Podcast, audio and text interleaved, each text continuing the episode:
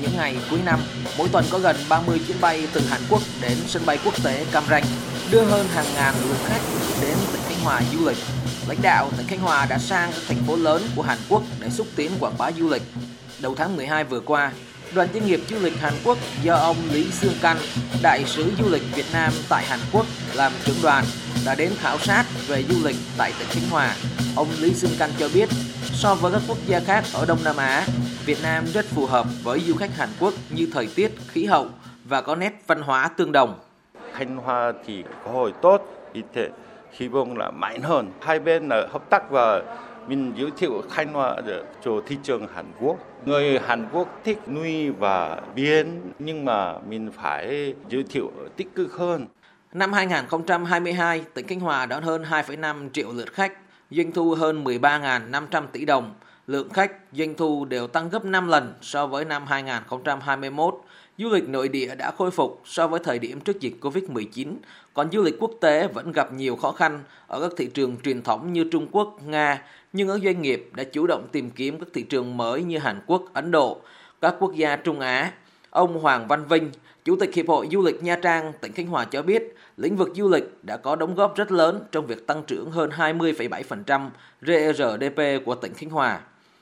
Năm 2023 để mà đẩy mạnh du lịch thì có hai vấn đề khôi phục lại thị trường khách quốc tế và phát triển một số đối tác khác. Quan hệ các đối tác mới như phát triển thị trường Ấn Độ và Hàn Quốc khôi phục cơ sở hạ tầng. Đi lại giao thông rồi những vấn đề quảng bá du lịch những cơ sở hạ tầng để đáp ứng đó.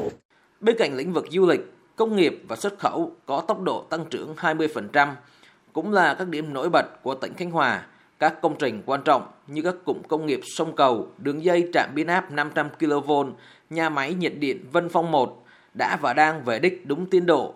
Kim ngạch xuất khẩu tỉnh Khánh Hòa đã vượt 1,6 tỷ đô la Mỹ với sự đóng góp của nhiều ngành hàng truyền thống như đóng tàu, thuốc lá, thủy sản đông lạnh. Năm 2022 cũng là năm bước ngoặt của nhà máy đóng tàu Hyundai Việt Nam tại thị xã Ninh Hòa, tỉnh Khánh Hòa khi nhà máy này đã bàn giao được 14 tàu hàng, doanh số đạt gần 520 triệu đô la Mỹ. Sang năm 2023, nhà máy đặt mục tiêu đặt kỳ 9 tàu, bàn giao 12 tàu hàng. Ông Lê Văn Toàn, Phó Tổng Giám đốc nhà máy Hyundai Việt Nam cho biết đóng góp lớn nhất của nhà máy là tạo được việc làm cho hơn 5.000 người lao động địa phương với mức thu nhập bình quân 12,2 triệu đồng một người. Và sắp tới, nhà máy tuyển dụng khoảng 2.000 người lao động mới.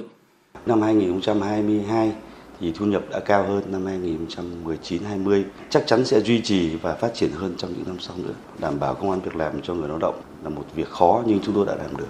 Uy tín, trình độ tay nghề của người lao động ờ, HPS, chúng tôi nhận được sự ủng hộ của khách hàng. Đơn hàng của năm 2023, 2024 chúng tôi đã đủ và 7.000 người này trong năm 2023, năm 2024 chúng tôi đã đủ việc làm. Ông Nguyễn Tấn Tuân, Chủ tịch Ủy ban Nhân dân tỉnh Khánh Hòa cho biết, trong năm 2023, tỉnh đề ra 9 giải pháp về phát triển kinh tế xã hội. Theo đó, địa phương tích cực mời gọi, thu hút các nhà đầu tư chiến lược, phát huy tối đa các cơ chế chính sách đặc thù theo tinh thần nghị quyết số 55 của Quốc hội. Tỉnh tiếp tục hoàn thành đề án xây dựng Khánh Hòa đạt tiêu chí đô thị loại 1, hoàn thành đề án xây dựng và phát triển huyện đảo Trường Sa thành trung tâm kinh tế xã hội trên biển của cả nước. Chủ tịch Ủy ban nhân dân tỉnh Khánh Hòa Nguyễn Tấn Tuân khẳng định, tỉnh khẩn trương rà soát, xử lý các dự án chưa cấp bách, chưa thực sự cần thiết và tập trung nguồn lực cho các dự án trọng điểm. Trong đó có các dự án cao tốc Nha Trang Vân Phong, cao tốc Khánh Hòa Buôn Ma Thuột, sớm đưa hai huyện miền núi ra khỏi danh sách huyện nghèo. Chăm lo tốt gia đình chính sách, các hoàn cảnh khó khăn để mọi người đều có một cái cuộc sống ấm no hạnh phúc. Trong chín cái hành động của Ủy ban trong năm mới thì cái nhiệm vụ thứ chín là cái nhiệm vụ mà phải lo thường xuyên kinh tế tỉnh nhà thì phát triển nhưng mà đối tượng chính sách còn gặp khó khăn và cũng còn rất nhiều hoàn cảnh éo le cũng phải tiếp tục có cái hỗ trợ tạo điều kiện cho họ vươn lên kết thúc năm 2022 tỉnh Khánh Hòa hoàn thành 22 trên 23 chỉ tiêu kinh tế xã hội và quy mô kinh tế của tỉnh đã vượt xa so với thời điểm năm 2019 trước ngày bùng phát dịch Covid-19.